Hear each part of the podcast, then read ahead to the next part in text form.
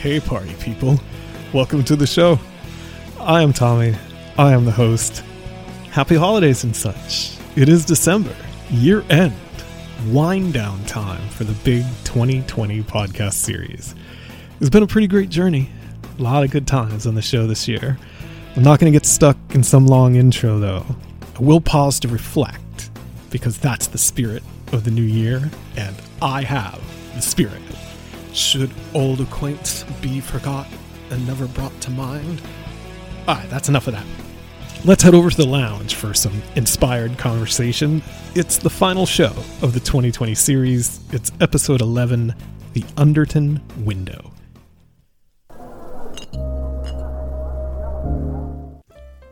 I don't want to be too dramatic here, but it does feel like a different kind of new year, doesn't it? Like the end of a really unique time in history. The curtain drop on the Trump era. What a hoot this has been. Easily the best reality TV show of all time. Sure, some people had complete emotional breakdowns, their entire identity became Trump, and that was a little weird, but it feels like we might finally be getting away from all of that. The election seems to have pacified a lot of the psychos, and maybe they'll stop over politicizing every aspect of life for a while.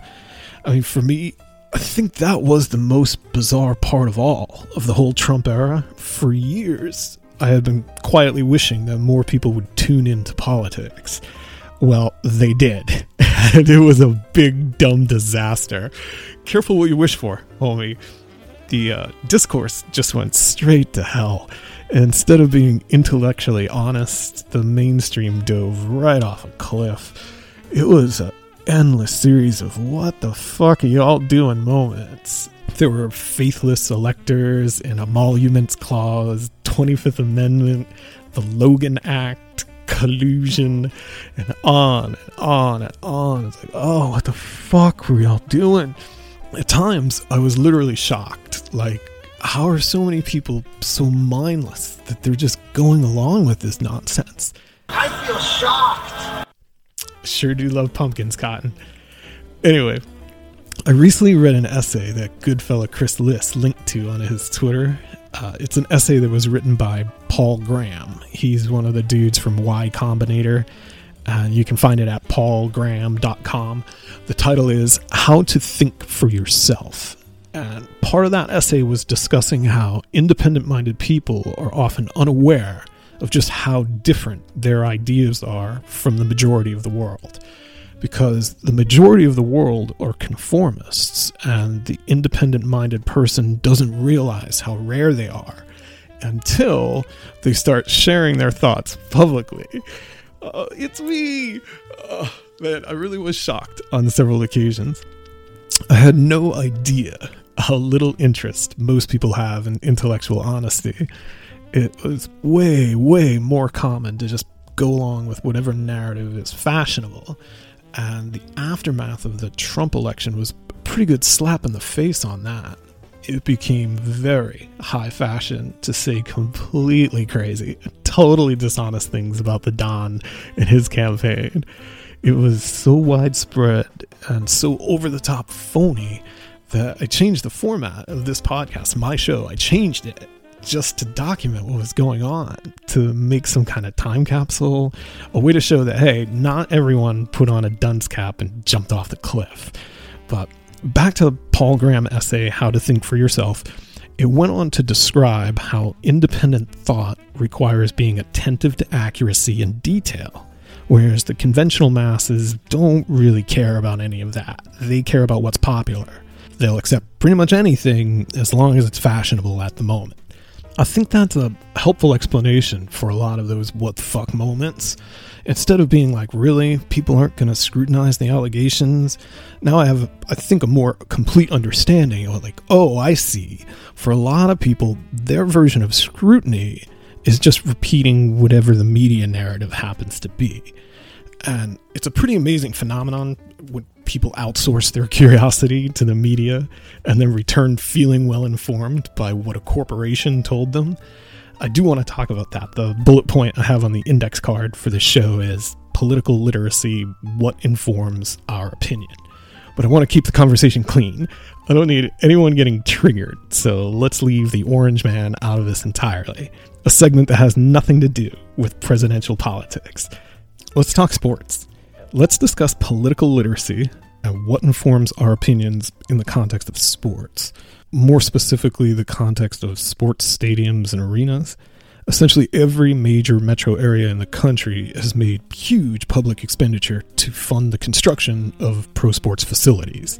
How literate are we about that public policy? What informed our opinion about it? I mean, dozens and dozens of sports facilities have been built with taxpayer money over the last few decades. Literally, billions of dollars of public money invested in these stadiums and arenas. How much do we really know about that?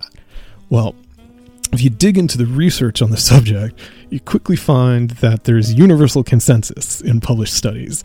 Sports facilities are among the worst investments a public entity can make. Hmm. The facilities do not actually generate any noticeable economic growth for the community. The teams cannibalize essentially all of the revenues, while the public partner gets stuck paying all the costs. It's rare to see this kind of unanimous agreement in academic research, but from Stanford University economics professor Roger Noll to Harvard urban planning's Dr. Judith Grant Long, all the studies arrive at the exact same conclusion. Sports facilities are terrible public investments. And that's not meant to name drop Stanford or Harvard as some appeal to authority. It's not. It's meant to highlight that, hey, there's an alignment across multiple disciplines, and it doesn't matter if it's an urban planner, an economist, or a controller, they're all seeing the same thing. And there's decades of data to pull from at this point. Essentially, every city spent a bundle building these sports facilities. The actual receipts are available. You can measure the ROI. And the assertion that events produce more spending and that new tax revenues are going to more than offset the expense of building the facility. And that's not true. That fell apart in every single case. The money goes out, but it doesn't result in any noticeable increase in revenues. It's just a giant debt on the public ledger with essentially nothing in return. University of Chicago economist Allen Sanderson concluded that there would be more economic impact if a government just threw money out of a helicopter. So, does the general public share that same consensus view as the research community? Well, no, not really. There's a clear shortage of political literacy on the topic because the public continues to make huge expenditures of taxpayer money to fund construction of sports facilities. Uh, people still show up to support it. So, how could that be? Where's the disconnect here? Well, as that Paul Graham essay was explaining, independent thought requires being very attentive to accuracy and detail, whereas conventional wisdom is uncritical and usually content to simply repeat whatever's popular. The example we're using is sports facility. Check out how the information stream gets polluted. The local sports ball team wants the public to fund a big, shiny new stadium for them to play in. Team thinks that's a great use of public money. And why wouldn't they? John Q. Public pays to build the stadium, then Mr. Billionaire Sports Owner Man waltzes in and keeps all the money that the stadium makes. That's a super deal for the owner, if they can get it. So the team starts pumping out bogus narratives. They typically hire consultants, and the consultants will create totally unrealistic economic impact reports that forecast huge returns for the public on their investment. These con men and their junk forecasts suddenly pop up in the info stream. Snake oil salesmen, if you will, but in the form of billionaire sports owners. And again, there's decades of data available at this point, tons of scholarly research, and it all shows the exact same thing. A sports stadium is a terrible public investment. And independent minded will be attentive to accuracy and detail. They'll naturally seek that information out. But the majority of the world aren't independent minded, and they don't have that approach. They're going to go with what's popular. So it turns into a giant free for all to shape those opinions. Luckily, here in the US and A, we have a free press, the fourth estate, and it serves as a vital check and balance against these types of shenanigans. When the rich and powerful try to play games with the public's purse, journalism is our defense. Yeah, right. Man, the media is fully in on the con. Those Stanford and Harvard research reports about the true economics of sports facilities, you can forget seeing any of that. The media constantly promotes the bogus economic reports created by the team. They take the junk forecasts and run them as headlines. It's truly awesome to watch, and it happens over and over again, so it's not a coincidence. I guess the money from the sports section and access to the team owner is way more important than properly informing the public about how their money is being wasted on this shit. Even better, local media will regularly serve as a straight up hatchet man for the team. They'll openly ridicule dissent. They ask fluff questions at the team's press conferences.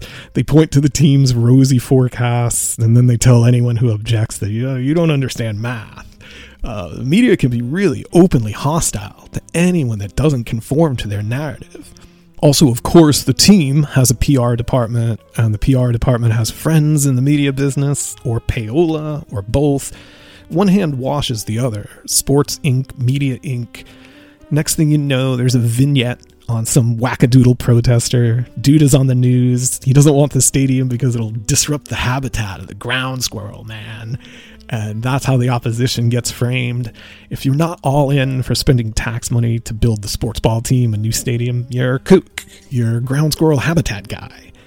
I mean, if you look hard enough, you might find the professor discussing legitimate research on a Sunday morning public access show or an op ed about how badly the other stadium projects have worked out will be buried somewhere in section Z. But that's about it. Legitimate research has to battle a seemingly never ending series of con men and phony narratives to get to the audience. And the media is one of the biggest con men of them all. But since a whole bunch of people keep allowing media corporations to shape their opinions, the powerful will keep pulling the strings to make sure that works to their advantage. Of course, there is one more prong involved here. It's not just the greedy team owner and their dishonest media allies pushing the stadium plan. The politicians are all in on this too. Can't really start spending the public cheese without them, can you? There's usually one or two honest politicians who will cite legitimate research and oppose the project, but they get labeled as obstructionists and then they get crushed under an avalanche of pom poms as the majority of the politicians cheer for the team. During public hearings, you usually see the team owner get reserved seating at the front of the chamber.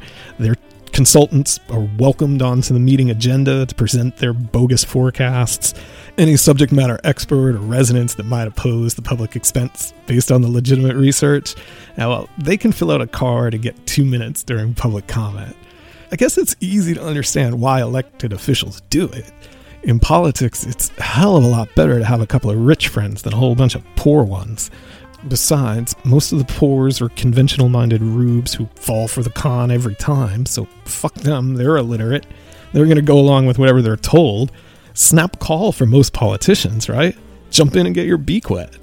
And that's the blueprint perfect alignment of greed, corruption, disinformation. If the so called Overton window is the range of policies acceptable to the majority of the population at any given time, when that range of acceptable policies is hijacked by greedy corporations and corrupt politicians with their dishonest narratives being pushed relentlessly by fraudulent media, you get the Underton window. And the Underton is how terrible public policy sails through the approval process over and over again.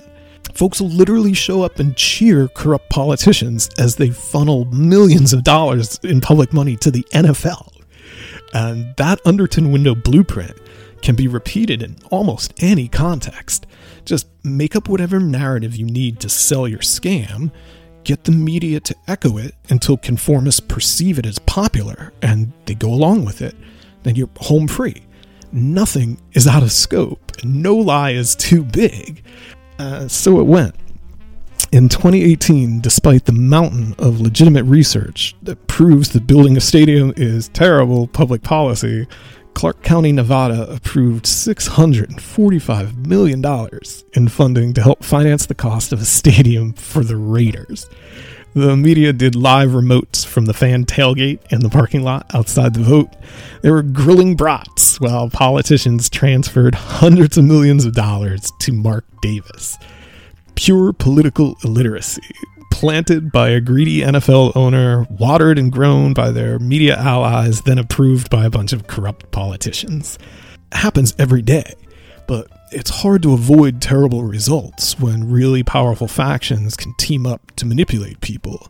And unfortunately, there seem to be a lot of highly susceptible targets out there waiting to be manipulated. If I can close out the segment by once again referring back to the Paul Graham essay, I'll paraphrase here. One major difficulty is that people are often mistaken about where they fall on the spectrum of independent thinking. The conventional masses don't think of themselves as ill informed it genuinely feels to them as if they've studied the issues. Even people who don't look at anything beyond media headlines, they still feel like they've studied and made up their own minds about everything. It's just a coincidence that their beliefs are identical to whatever the popular narrative happens to be. And depending on what's at stake and who wants it, there can be an awful lot of powerful entities polluting the information supply chain. Them snakes are always trying to slither through the Underton.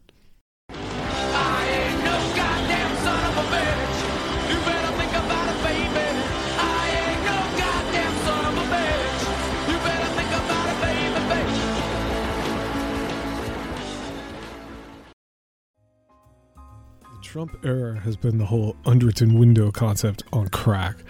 I'm gonna let you finish. But the completely dishonest narratives about the Trump campaign became some of the most fashionable things of all time.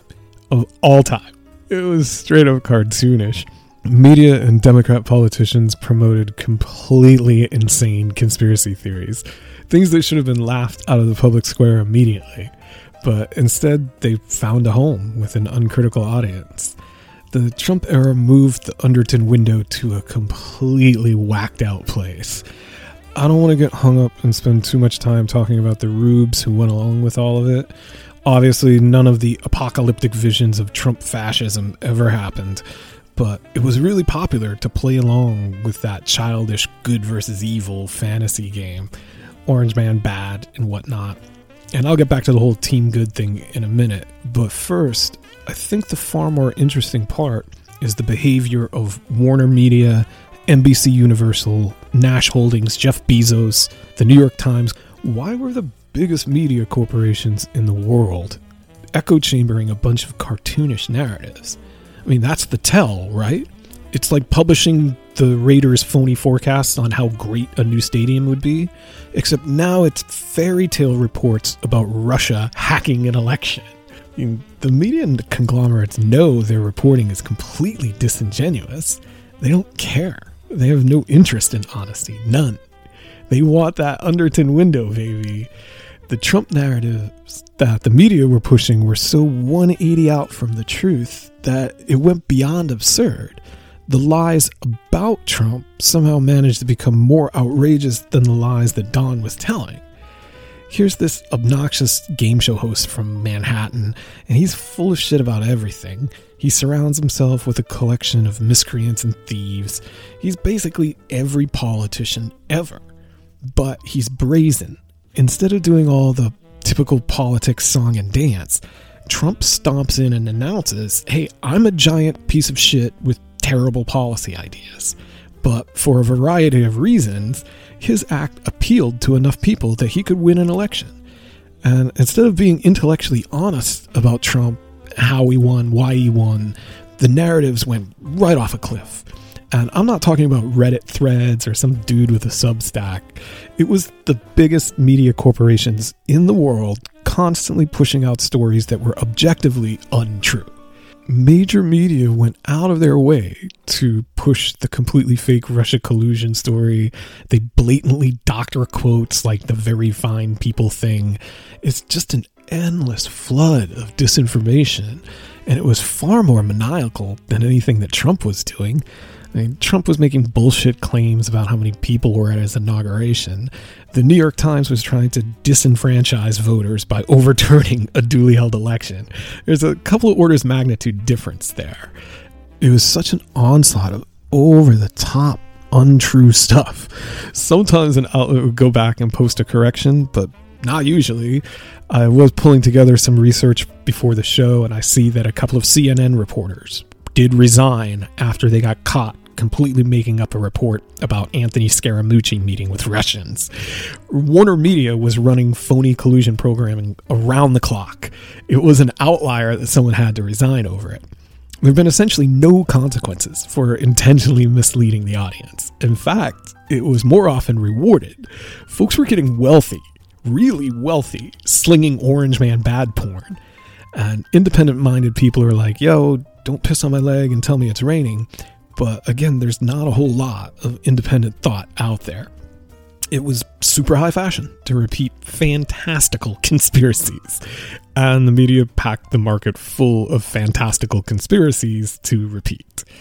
The Trump era is a pretty harsh reality to face.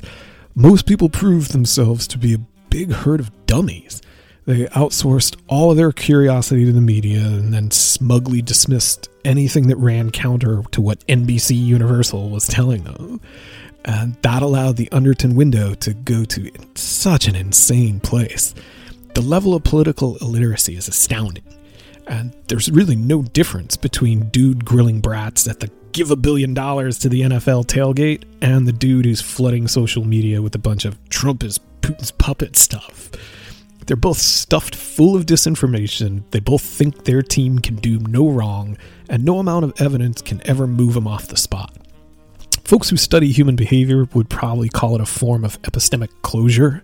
Without going too deep here, epistemology is the study of what distinguishes justified belief from baseless opinion. And within that science, there's the concept of entailment. And entailment basically says that if A entails B, then B confirms A.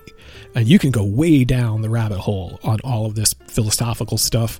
And obviously, I encourage that. In fact, it might be more worthwhile than getting wrapped up in a TV series like Game of Thrones. Jesus fucking Christ. How awful was that ending? Yes, I'm a little behind the curve on this, but I did start watching Game of Thrones here recently. I don't care if this is like five years old now, it's new to me how the hell do the writers decide that the Dragon Queen will burninate a bunch of peasants instead of going directly to the castle to blowtorch the evil incest queen? I mean, come on. What a goofy way to end a series. They spent seven seasons developing these characters, and two of the characters who didn't turn out to be completely annoying, the Dragon Queen and the Bitch Queen, they never get the final boss showdown. I mean, that's terrible. That's terrible. It's unforgivable. Mother of Dragons, Mother of Kids with her brother, and the Dwarf. Those are the kick ass characters. I think everything else turned out to be kind of dumb. The fat boy Tarly and his mongrel wife. Oh, what a waste of time. I was openly rooting for the Night King because he doesn't talk, he gives everyone a second chance to make a difference, and he has those very handsome blue eyes. But for whatever reason, the writers decided the show should be about Jon Snow and the stupid Starks. Well, Here's the new news the Starks suck, and Joe Snow is lame. They should have left him dead. It would have been a way better ending if the mother of dragons scorched that incest queen and then she got down with the dwarf brother. Anyway, the point is, it might have been better to spend that time learning more about epistemology. For the show today, I just want to highlight uh, how the pieces fit together. I've been using the term rubes because it fits, but there is a science behind it all. There's method to making useful idiots. And dude who thinks the Raiders Stadium is going to bring in millions of new tax dollars, and dude who thinks Trump is Putin's puppet, they're not just pulling that stuff out of their ass. They're being fed that disinformation deliberately. The bogus Raiders forecast and the fairy tale collusion reports, those things have a purpose. They provide a justification. Putin puppet Raiders brats dude, he doesn't think of himself as a rube. He thinks he's the most well informed person on the planet the media corporations become an artificial authority. It's on the news, so it must be legit. And once the justification is in place, there can be epistemic closure. The mind can shut off. Hey, the work's done. Putin Puppet Raiders Brats dude, he reviewed the topic. The justification for his beliefs was published in the paper. It was on the news. The subject is now closed. Trump Russia possible collusion, that's no longer a belief dude knows that that happened.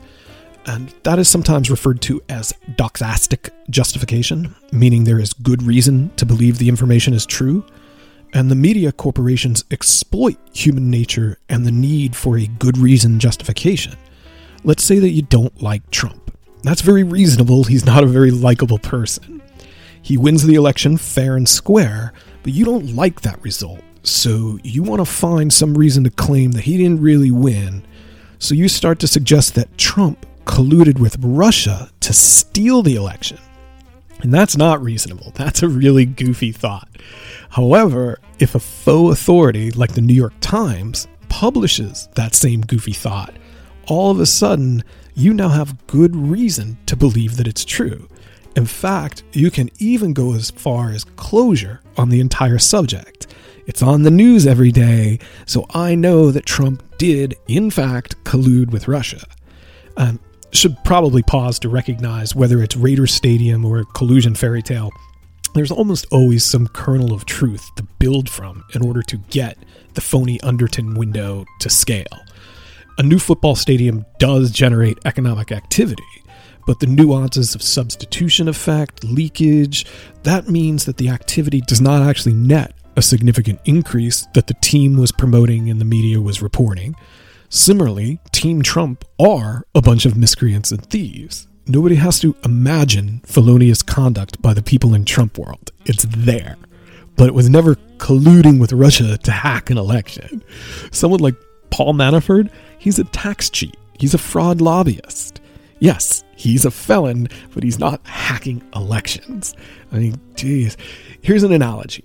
The Trump narratives were like reporting that Michael Jordan is the best baseball player in the world. Everybody knows that Jordan is a basketball legend, best of all time. So it makes sense that he would be athletic enough to be a great baseball player too, right? Then let's also say you have an emotional interest in that. You're a huge Jordan fan. You want him to be great at baseball. If the media starts publishing stories about how great Jordan was at baseball, you might find yourself having good reason to believe that it's true uh, if there's round the clock sensationalized coverage of how amazing Jordan is at baseball, you could even feel justified in having closure on the subject. It can easily become your truth. Even though you've never seen Jordan play baseball, you can still achieve epistemic closure based on the bias of wanting it to be true and then uncritically accepting media reports that tell you it's true. And if some other channel started to show video of Jordan striking out a bunch, Instead of treating that as evidence and maybe reassessing your beliefs, you would consider the other channel to be your enemy. You would reject the evidence as coming from heretics and deniers, people that are too stupid to acknowledge what you already know is true. Uh, obviously, that's a really messed up place for the bulk of society to be, but here we are. I saw a really cool thread on Twitter about it the other day. Not from anyone famous. It was posted by a lady that lives in San Francisco. I don't know her. Her handle is Berger Bell, B E R G E R Bell, if you want to check it out. It was kind of a long thread, so please allow me to summarize. She was saying that at this stage in our advancement, we prefer to imagine that we're immune to in group out group dynamics. But the unwillingness of the left, of which I consider myself a member, to consider facts which challenge our external social allegiances is deeply concerning. Doubling down on failed recommendations which cause enormous, grotesque collateral harms is something that I expect from politicians. It was not something I expected to see at this scale from the Academy, revered researchers, experts, practitioners, and not from my own team, to put it crudely. Well, I was naive. Tribal identities, it turns out, run chillingly deep. They supersede our disciplines.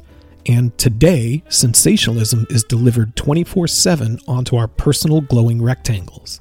Media sensationalism feeds public opinion. How did we end up here? Sometimes I feel like we entered an alternate universe. We are entering a new era of repressive politics, this time championed by those who formerly supported freedom of expression a Newton's cradle of poverty, death, and despair cheered on as social justice, and we just kind of fell into it like Alice down the rabbit hole. I'm not sure how we can roll this back.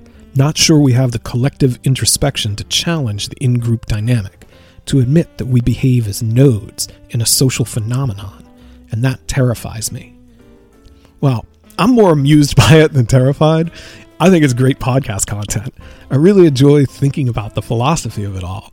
So let me close this segment out with some historical patterns that we might see in epistemic closure in politics. I'm going to use the GOP as the example. They went through a great closure in the 90s. The Republicans are about 20 years ahead of where the Democrat Party is now.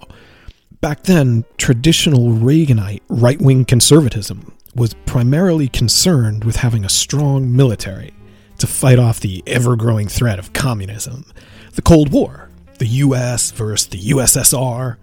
But as an ideology, it became irrelevant.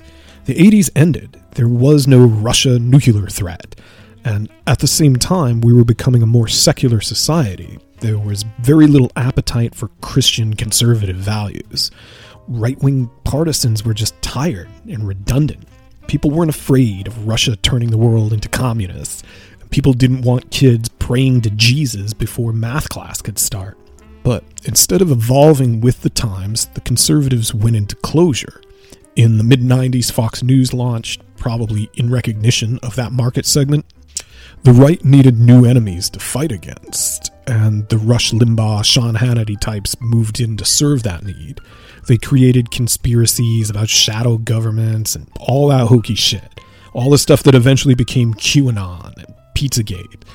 That's kind of a completely separate Overton window over in Fox World that feeds all of that nonsense.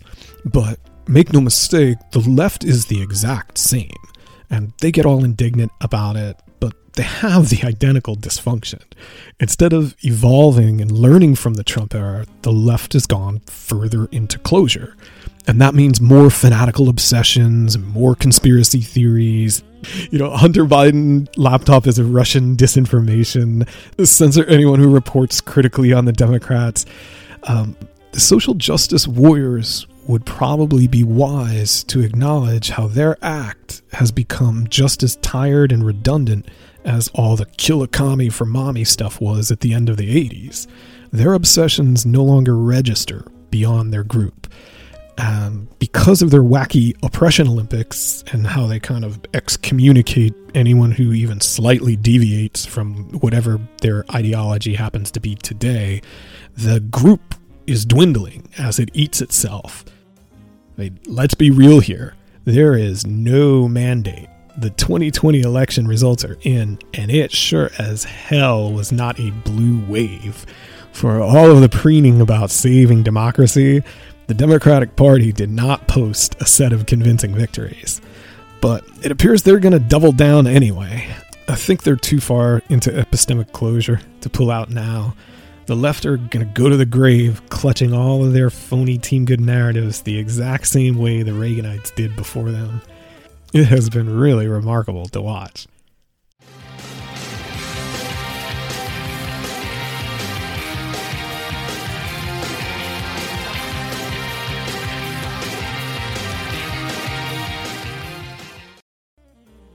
Uh, the 2020 election did happen. I guess I should get in a quick segment on all that. Don't worry, I'm not going to crash the show into a ditch by getting into all the crazy conspiracy theories. First off, I don't care. I meant it when I said that Trump and Biden are indistinguishably awful. I sincerely do not care who wins. I suppose that helps me remain objective. It's not a blood sport to me. I don't have any win by whatever means necessary thing going on. I do think that 150 million people beclown themselves by voting for one of these two stiffs, but I'm not really hung up on that either. Also, I can't be bothered by anyone who objects to analyzing the anomalies of the 2020 election.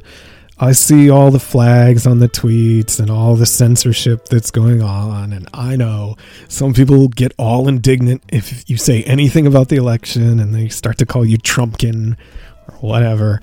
I'm not concerned with any of it. The 2020 election had some serious irregularities, and there's nothing wrong with talking about them. Most notably was the framework that was put in place by many of the states. Not sure how widely studied this stuff is. In election law, there's something called the Purcell principle. Not Parcells, like the old NFL coach, Purcell, as in Purcell versus Gonzalez. It's a case that went to the Supreme Court back in 2006.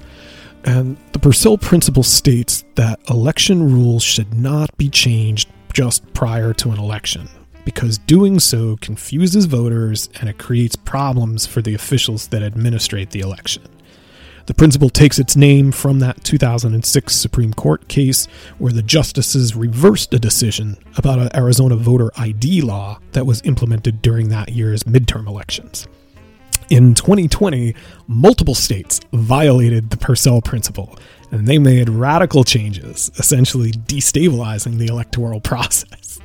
And that should not be a controversial statement the Purcell principle is real, states did make sweeping changes to the voting process on the eve of the election.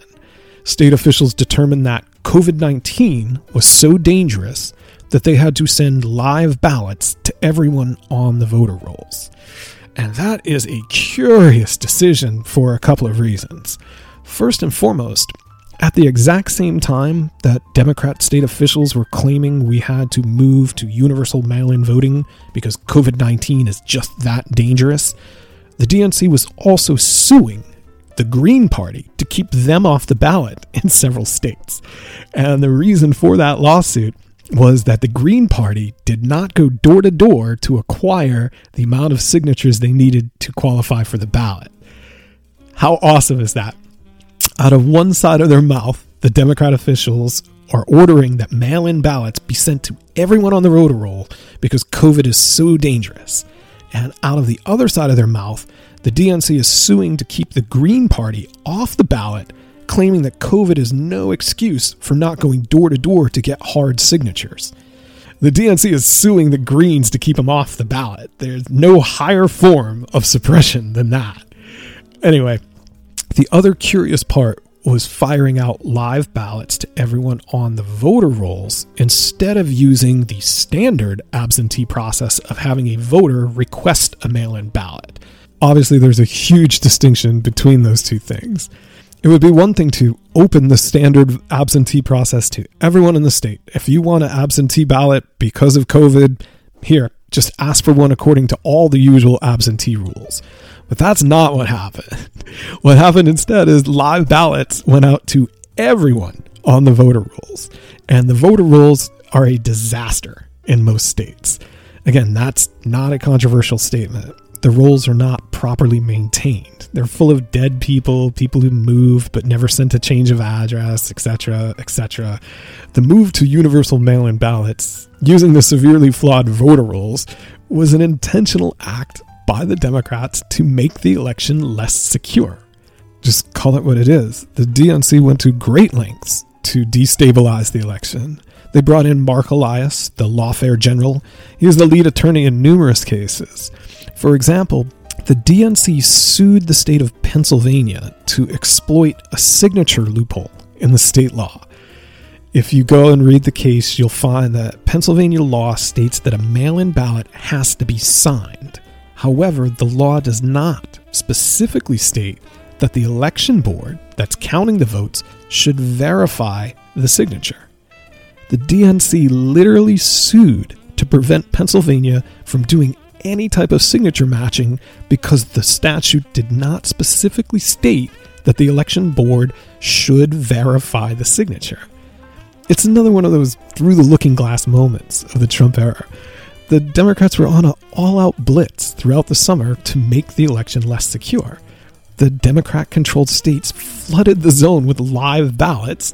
They sued to prevent signature verifications, and then they let nature take its course. And the DNC had damn good reason to destabilize the election. They knew that Trump was a force. They knew they couldn't beat him unless they changed the rules, and they were right.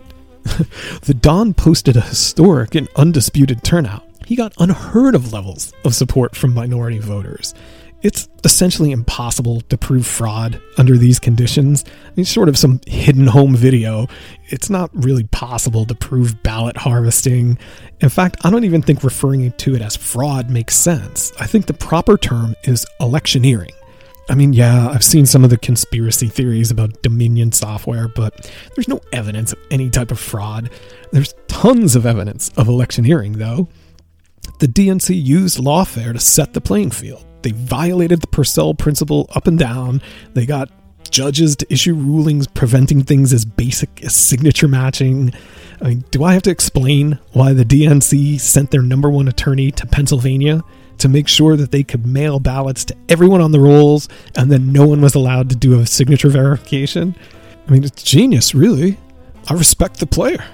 They totally boxed Trump in. I mean, what's he going to present to a court? All he has are statistical models that show how irregular the election was. Wait, pause. Uh, obviously, idiot Sidney Powell filed those Kraken lawsuits.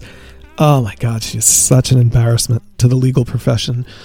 Anyone who's heard the Mike Flynn podcast, you already know where I'm at on Miss Powell and her abilities. So, unpause. The stat models from the 2020 election are pretty interesting. For example, in a typical election, mail in ballots are rejected at a rate of about 5%. However, in 2020, an election that had more mail in ballots than ever seen before, the rejection rate dropped to less than 1%. I mean, am I really supposed to believe that people started making fewer mistakes filling out the ballot when over half the population was voting by mail? I mean, but it doesn't matter what my belief on that might be because my belief is not evidence. We don't use a preponderance standard to overturn an election. I mean, is it more likely than not that the Biden win was the result of unethical electioneering? Yes, it is. But too bad, so sad, he wins anyway. Uh, this thing's over, and Joe Biden is going to be inaugurated, and that's the correct result. That's the only result it can be, so enough of the nonsense. And those are my thoughts on the election. Well, I guess with one final thing the Biden win does create a really amazing phenomenon. And we're going to see it play out on January 6th, 2021. Can I call it the big pivot? We're going to see the complete reversal. Partisans just completely contradicting their previous statements without a care in the world. Uh, Clown World is the absolute best.